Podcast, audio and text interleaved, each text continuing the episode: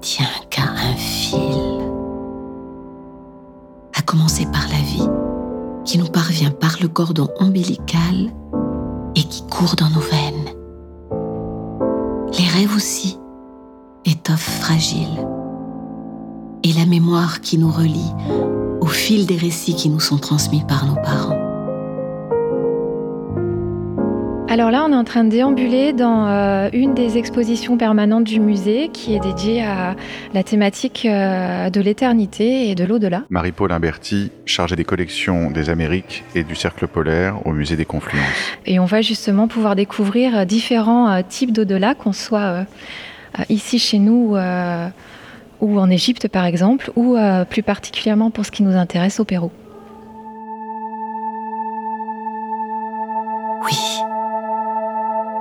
Tout ne tient qu'à un fil.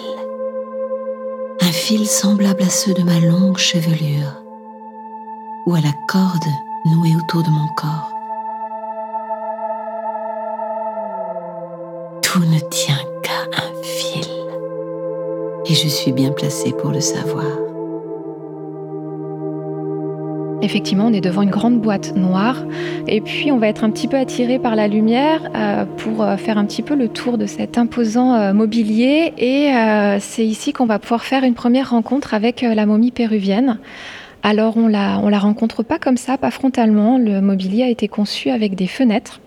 Là, j'ai en face de moi une partie éclairée très minime de la femme qui est un petit peu dans son deuxième tombeau ici, euh, ici dans notre musée.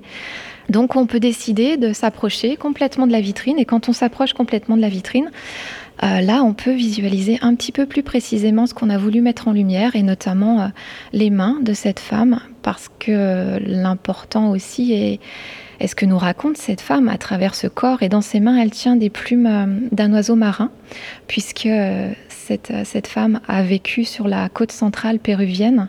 Donc elle a quelques plumes dans sa main, et puis on voit aussi un fuseau.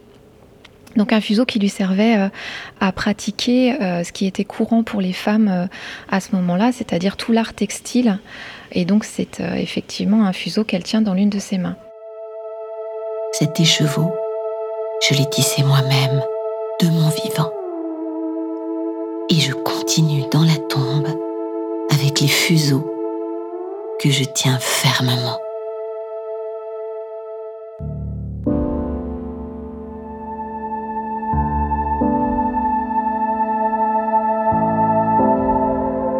Vous écoutez Héroïne, le podcast qui donne vie aux grandes figures féminines du Musée des Confluences.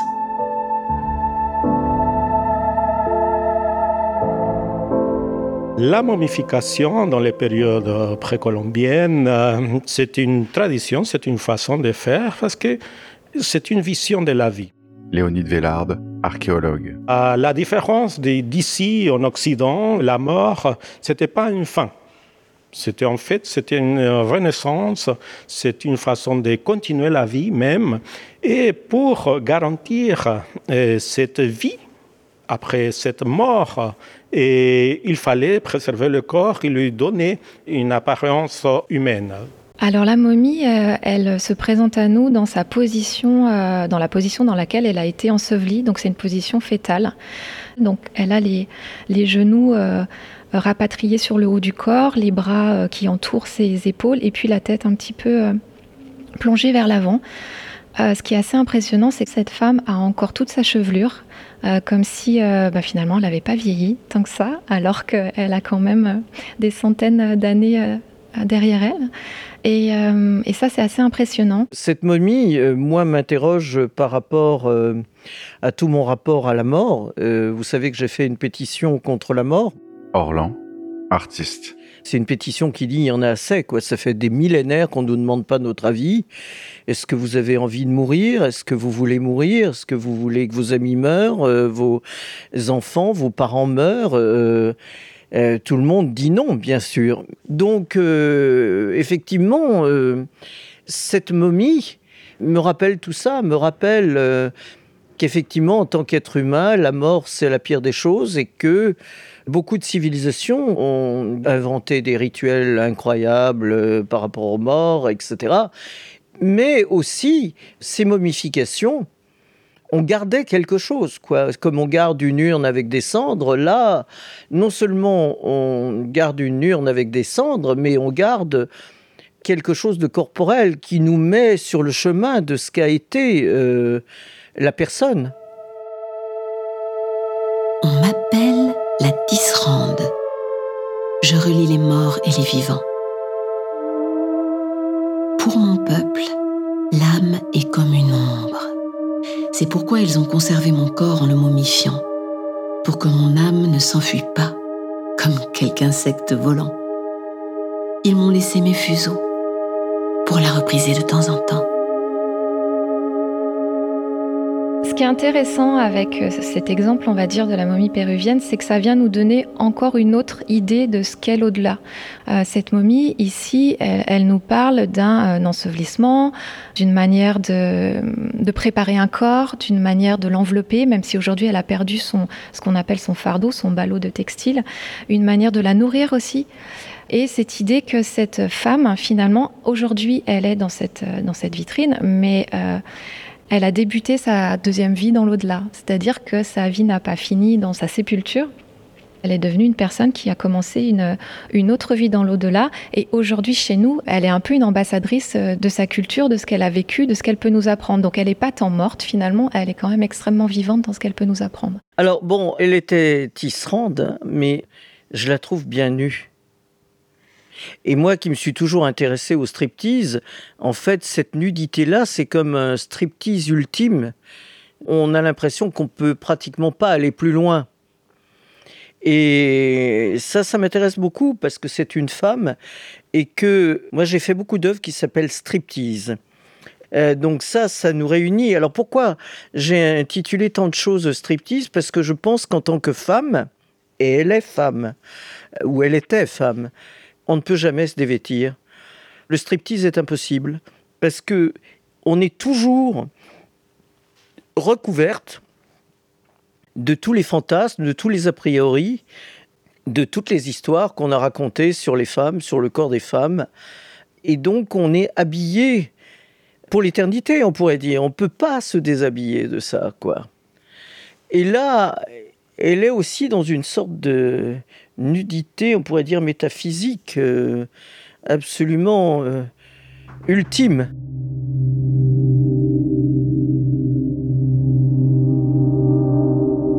Je suis la tisserande. Et vous me voyez ici toute petite, blottie, le menton posé sur la poitrine. Mais mon pouvoir est grand. Je ne suis certes pas une princesse. Mes fuseaux et mes plumes ne sont pas des sceptres. J'étais sans doute une femme modeste, et même pauvre. Qu'importe. Mon peuple ne vouait aucun culte à l'argent. Seul comptait la beauté et le temps passé à confectionner les objets. C'est pourquoi mon art était essentiel et les tissus les plus subtils et ouvragés habillaient souverains et souveraines, prêtres et prêtresses, et servaient à décorer les temples ou d'offrandes pour les dieux. Les femmes euh, précolombiennes, avaient un énorme pouvoir. Et jusqu'à maintenant, on le voit dans les communautés indigènes, hein, les femmes euh, dans le monde andin euh, joue un rôle important dans la vie de tous les jours, même dans la politique, etc. Mais dans les restes archéologiques, on voit qu'il pouvait avoir des, des femmes précolombiennes qui dirigeaient des peuples précolombiens de façon scientifique, on fouille des, des tombes des femmes précolombiennes, on les trouve, et on se rend compte qu'ils avaient tous les attributs du pouvoir quand ils ont été enterrés. Et avec tous les symboles, hein, avec des armes, avec des objets liés au pouvoir, euh, habillés d'une certaine manière, etc. Cette momie, comme, comme, on a pu le voir, elle a effectivement des fuseaux euh, entre les mains. Et là, elle a été ensevelie avec son matériel de tisserande parce qu'à l'époque, voilà, l'art textile était pratiqué par les femmes. Et c'est un petit peu ce qu'on montre quand on se retourne vers la grande vitrine qui fait face à la momie. Donc du côté droit, euh, les attributs un petit peu de l'homme, et puis du côté gauche, euh, le mobilier funéraire qu'on retrouvait dans les tombes euh, plutôt des femmes. Et donc chez les femmes, on va retrouver ce textile. On va retrouver des fuseaux, un peu comme des aiguilles à tricoter, avec une petite fusailleule au centre. C'est comme une perle en fait, qui, et le retour du fuseau va être enroulé le coton. C'est-à-dire que sur le fuseau, là, si je regarde le premier qui est exposé, on peut, très nettement voir encore du fil d'époque qui est teinté. On a un petit peu de rouge, un petit peu de, jaune. Évidemment, c'est plus aussi flamboyant, mais euh, on a encore euh, voilà ces éléments euh, du coton et, et, la fusailleule qui a d'ailleurs un petit dessin qui est au centre.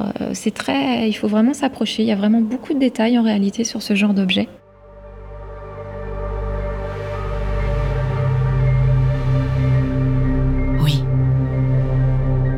sont précieux, magiques et colorés. Mais ils ne font pas qu'embellir et parer. Mes fils écrivent l'histoire. Je suis la tisserande et je suis le scribe. J'écris l'histoire des hommes et des dieux. Je suis la tisserande et je tutoie les dieux en tant qu'artiste et en tant que femme. J'avais pensé au départ être une momie, effectivement, dans une installation interactive après ma mort. Il y a des musées qui ont des momies, mais si je leur demande de, de me momifier et ou de présenter ma momie, là, ça, va être un refus catégorique. Je l'ai déjà eu, j'ai déjà essayé. Alors que moi, ça me paraissait normal, puisqu'il y a des momies dans des musées que si je voulais être momie dans un musée d'art contemporain, eh bien, je pourrais raconter en fait euh, ce qu'était ma vie. Donc ça, c'est effectivement quelque chose euh, que je pourrais souhaiter, qui serait souhaitable, puisque ça serait dans la ligne droite de mon œuvre.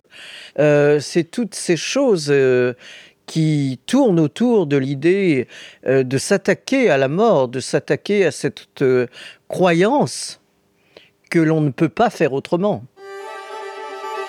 Un mythe ancien raconte comment le dieu Pachacamac avait jadis affamé les humains et tué l'homme, laissant la femme seule. La femme s'était alors adressée au soleil qui l'avait fécondée, provoquant la colère de Pachacamac qui, jaloux, avait tué leur enfant. Mais de la terre où cet enfant était inhumé, naquit le maïs, notre plante nourricière. Le nom du grand Pachacamac peut bien signifier celui qui anime le monde. Moi, la tisserande, je suis celle qui le tient ensemble et le nourrit. Il y a des mythes liés aux tisserandes à la fois comment ils étaient choisis aussi à la période Inca. Par exemple, c'était des femmes, des fois, qui étaient choisies. On parlait à l'époque des vierges du soleil. Il y a des femmes choisies pour faire des tissages et aussi fabriquer la bière de maïs. Par exemple, ça, d'après les chroniqueurs espagnols. Ce qui montre l'importance aussi des tissus pour les sociétés précolombiennes. Ça serait passionnant de pouvoir rassembler tous les tissus qu'elle a tissés. Ça, ça serait fantastique et de voir ce qu'il en a été fait, qui les a portés, comment, où. Mais là, j'imagine qu'on n'a pas d'éléments, on n'a pas de détectives qui ont fait ce boulot-là. Alors cette momie, ça a été longtemps un mystère, un mystère pour nous, euh, pour nous en tant que conservateurs, parce que euh, quand on a un objet un petit peu mystérieux, on va chercher à comprendre comment il est arrivé jusqu'à nous, d'où il vient, qui l'a donné ou comment il a été acheté et un petit peu son origine. Donc euh, c'est le genre d'objet, en tout cas là, c'est le, genre d'élément humain qui va nous demander plusieurs années de recherche. C'est un petit peu comme si on engageait un détective privé et qui va aller euh, avec le moindre détail qu'on va trouver en archive ou inscrit à un inventaire ou en discutant, on va aller chercher les infos. Euh, la grande chance qu'on a eue, c'est qu'on a, une archive qui nous indique qu'en 1904, un certain monsieur euh, Cotte, un Lyonnais, a vendu deux momies péruviennes au musée de l'époque. Euh, on a euh, un nom, on a Monsieur Cotte, on a F Cotte, je crois même, et puis surtout, euh, très précieusement, on a une adresse. Donc toute l'idée, c'est de remonter un petit peu l'histoire. D'abord l'histoire de cette personne, de la personne qui a vendu, pour remonter jusqu'à l'histoire de la momie. Donc très simplement, enfin très simplement, on va essayer de rechercher à partir de l'adresse qui était ce monsieur. on a pu remonter on a appris que M. Cotte travaillait dans, le textile, ce qui peut être une, information très importante, puisque le textile aurait pu être un lien entre le Pérou et Lyon à cette époque. Et on se rend compte que cette personne était en lien avec un, négociant, euh, négociant de Lima. Euh, l'histoire, malheureusement, elle s'arrête là pour nous. Donc aujourd'hui, on ne sait toujours pas euh, qui a ramené ces deux momies. La deuxième est en réserve, on la conserve aussi chez nous. Donc on est vraiment dans le flou aujourd'hui sur euh, la manière dont elle est arrivée jusqu'à nous. Aujourd'hui, vous venez me voir, scruter ma chevelure et ma peau miraculeusement préservée. Mon apparence et mes outils vous semblent peut-être barbares. Mais si je suis ici, si j'ai traversé les siècles presque intacts, c'est pour vous transmettre un message tient qu'à un fil. La terre sèche et sans acidité où je reposais est désormais menacée, tout comme la faune et sa chatoyante diversité. Cette faune qui orne les ballots de tissu, les fardeaux dans lesquels sont enveloppées nos momies. Nous dansons sur un fil, un fil que les pillages archéologiques et l'avancée inexorable des grandes villes pourraient rompre à jamais à cette époque-là, c'était des gens qui avaient une rationalité par rapport à leur milieu. C'était rationnel de vivre comme ça parce qu'il y avait une expérience d'au moins 20 000 ans, 15 000 ans. Et il y avait une expérience accumulée, un savoir empirique énorme. Mais euh, le rapport des sociétés précolombiennes et de la société Ishma et de Notre-Dame, cette dame qui est montrée dans la vitrine, c'était une façon euh, rationnelle, logique de vivre avec l'environnement euh, local. Chose qu'on a perdue dans notre société actuelle, dans la société capitaliste, parce que l'intérêt le plus important actuellement, c'est de cumuler. Et dans cette société précolombienne, il y avait une base économique de réciprocité. Tout ce qu'on avait besoin, on l'utilisait, pas plus. Parce que si on utilise plus dans un milieu, par exemple dans un milieu désertique comme la côte péruvienne, on ne peut pas. On détruit. Et ça, il le savait très bien. Et nous devons apprendre à travailler, à vivre avec notre milieu d'une façon rationnelle. Le monde, le système économique et même politique précolombien euh, nous montre que d'autres mondes sont possibles, vraiment. Alors plissez les yeux et penchez-vous sur mon corps blotti dans l'ombre et sur mon histoire. Je suis la tisserande et je suis le fil qui attache votre regard. Ce fil ténu qui poursuit sa vie jusque dans vos rêves même inquiet. Le poète Juan Gelman le dit. Les morceaux de nos rêves brisés, il faut les accrocher au tissu du rêve général. Lorsque vous passez au musée ou que tout le monde passe au musée regarder des choses, on réfléchit, on se réapproprie ce que l'on voit et on le repense. C'est l'idée effectivement de se repenser et de voir des choses qui vous permettent justement d'ouvrir des fenêtres, des endroits que vous n'auriez pas visités. Ce sont des voyages, ce sont des explorations. Voir cette momie, c'était quelqu'un comme vous, comme moi, comme tout le monde. Et je la vois là-bas, dans la région de Lima, pendant la journée en train de voir le ciel gris près de la mer. En plus, ça sent un peu l'océan là-bas. C'est, vraiment des sentiments contrastés. Hein. Mais c'est émouvant. À chaque fois, c'est émouvant euh, de la voir euh, là, euh, de voir ses cheveux. Mais c'est émouvant, c'est émouvant de la voir. En réalité, quand je l'ai en face de moi, là, quand je la regarde, c'est d'humain à humain, on va dire. Voilà, je regarde pas un objet, je suis pas devant euh, quelque chose qui voilà qui n'a plus de sens ou qui n'a plus en tout cas d'essence. Euh, je suis vraiment devant une personne et à partir de là, euh, bah, c'est une discussion d'une personne à une autre et c'est ce qu'on a choisi pour la transmission de ce qu'elle a à nous dire.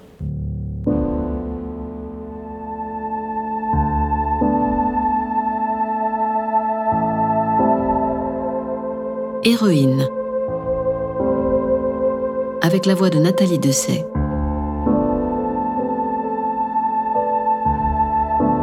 Scénario et réalisation Martin Kenéen. Prise de son et mixage Aurélien Barbolosi. Une production du Musée des Confluences.